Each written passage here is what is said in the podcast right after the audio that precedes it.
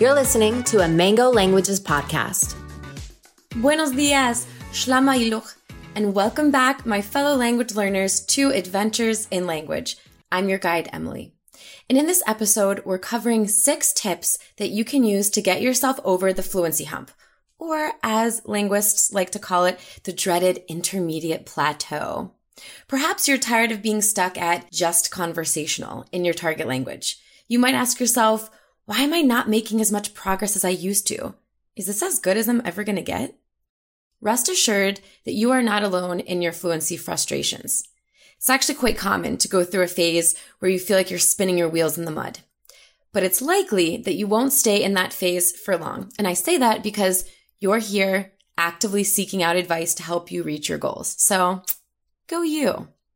And for those of you who might not know me yet, I'm Emily. I'm a linguist at Mango Languages with my PhD in bilingual language processing.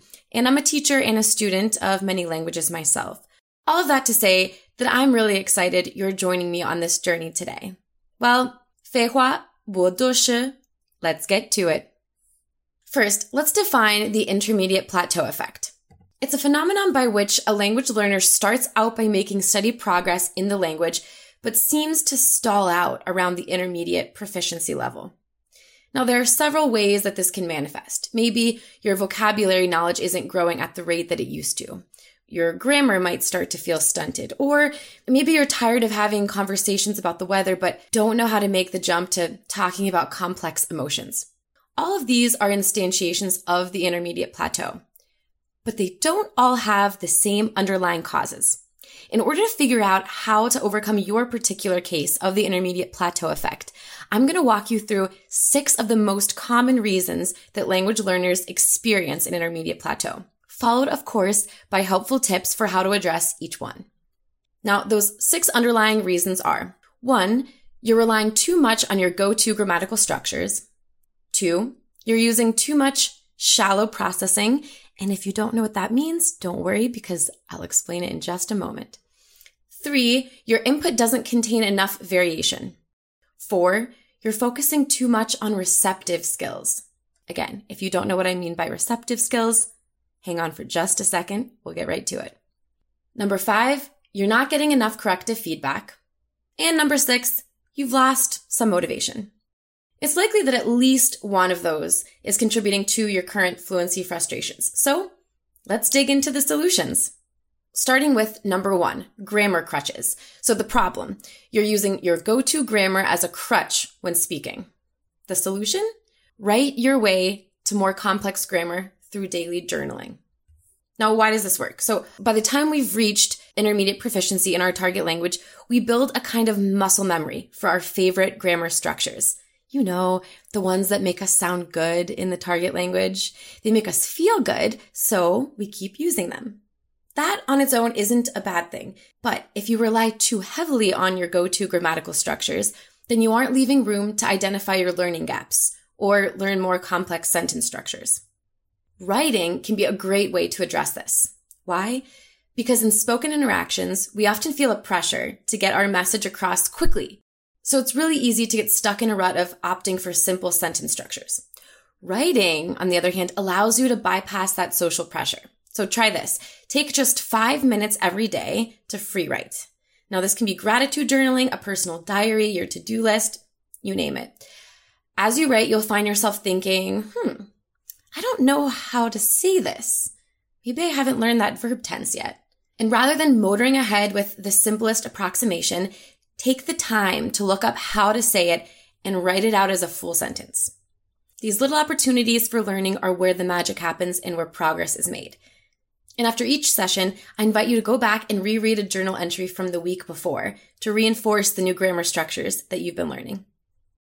Okay, number two, shallow processing. So the problem, you're using too much shallow processing when listening. What's the solution?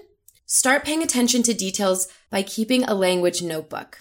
So let's talk more about this one. Shallow processing means that you're listening just to catch familiar words, not to absorb new grammar patterns. Typically, this means you're talking with someone in the target language and you're listening with the intention of just catching the gist of what they're saying so that you can find a logical way to respond when it's your turn to speak. This can be an effective learning strategy for beginners. But if you want to break through the intermediate plateau, you'll need to start paying attention to the details. You'll need to become more of an active listener. So you might ask yourself things like, did that person just use a different word order than I'm used to?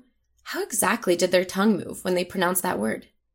In other words, don't just listen for what the person is saying, but how they say it.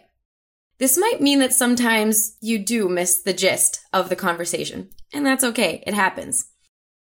One way to become a more active listener is to keep a language notebook to store all of your observations, your questions, and your curiosities about the language.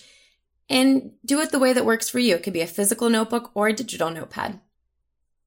Okay, number three, overly consistent input. The problem here, your input doesn't contain enough variation. What's the solution?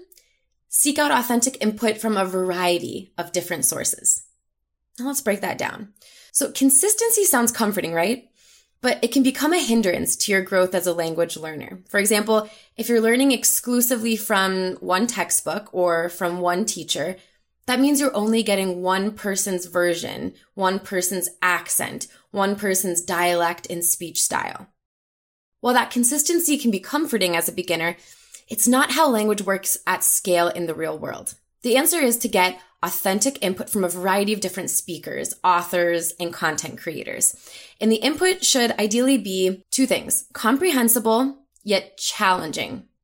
Inevitably, this variation of input source will expose you to new grammar and new vocabulary that'll help get you to the next level. Plus, research from cognitive psychology has shown us that variation in input actually enhances, not inhibits learning. Now, one quick and easy way to get that variation in input is through media. And I recommend using the media you know you already enjoy consuming, whether that's action movies, self-help podcasts, YouTube comedy sketches, whatever you like. The point is to strategically consume content from different people. Psst, did you know that the Mango Languages app offers two different voices for each language learning experience in our courses to help you with this exact point? Pretty cool, right? Moving on to number four, fossilized errors. Ooh, sounds so archaeological. So the problem, you're not getting enough corrective feedback. The solution? Let others know that you want to be corrected. So what do I mean by this? You might be practicing a lot, but if it's happening into a void or a, as I like to call it, a language learning abyss, it's not going to help all that much. So your errors are going to get fossilized. What you need, if that's the case, is corrective feedback, feedback that's going to correct the errors that you're making. One of the simplest ways to do this is to tell the people you speak with that you want to be corrected. And the reason for this is because lots of people are by nature correction adverse, which means they might need your explicit invitation to feel comfortable correcting your speech. And if you want more tips and tricks for how to seek that corrective feedback, good news because we have an entire episode dedicated to it, which we've linked for you in the description. And if you want to see corrective feedback in action, then I invite you to check out the Mango Languages app. The Mango app has been designed so that you can get the corrective feedback you need to break through the intermediate plateau. The app uses an error based learning methodology by which learners are intentionally led to make and discover errors that are common in the target language. And the best part is that the app follows up with a reassuring grammar note and a simple explanation for how to fix those errors. All right, Number five, receptive focus. The problem would be if you're focusing too much on receptive skills. That means reading and listening tasks. The solution to fix it is to make time to practice your production skills. That's your speaking and your writing. Now, a lot of intermediate learners feel proficient when they're reading and listening, but say they feel instantly inadequate when it comes to writing and especially speaking. This issue can be exacerbated by the way that you study, the kinds of activities that you use. For example, if you spend all or even most of your language learning time on reading and listening activities, then of course you're going to fall short or feel uncomfortable when you try to speak on your own. So that means you need to practice producing. And the best way to overcome this is to find someone else to practice speaking with. Now, if that's not possible for you, simply talk out loud to yourself.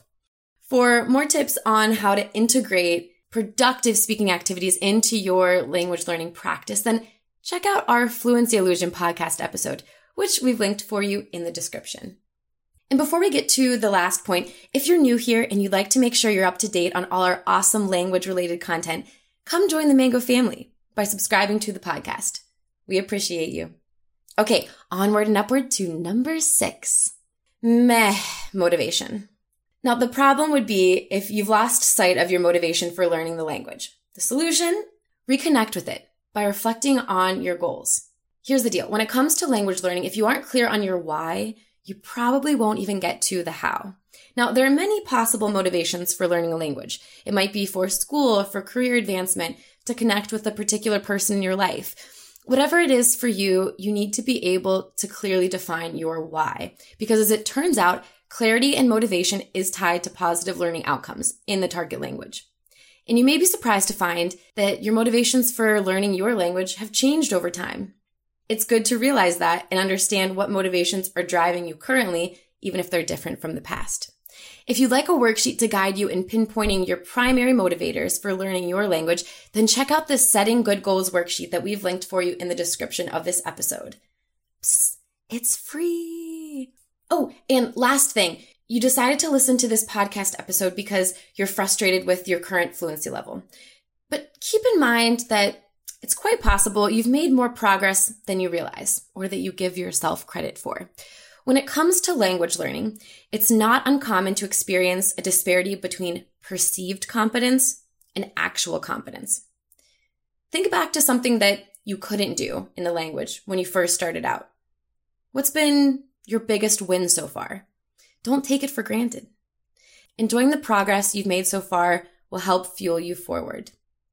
Now that we've gone through the six common factors associated with the intermediate plateau in language learning, I hope you've gotten some good food for thought on how you're going to get through your intermediate plateau.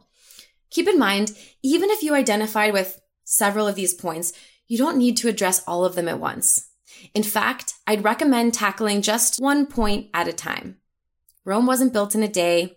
Neither was anyone's L2 proficiency ever. So you'll get there. Well, my fellow language learners, that is all for this episode of Adventures in Language. If you're new here and you'd like to make sure you're up to date on all of our awesome language learning content, then come join the Mango fam by subscribing to the podcast. And hey, if you really loved it, go ahead and give us a review and maybe even tell your friends. As always, if you have a question or an idea for an episode that you'd like to hear from us, let us know. We're always listening. Nos vemos, Posh Bishlama, and I look forward to hanging out with you here next time. Bye.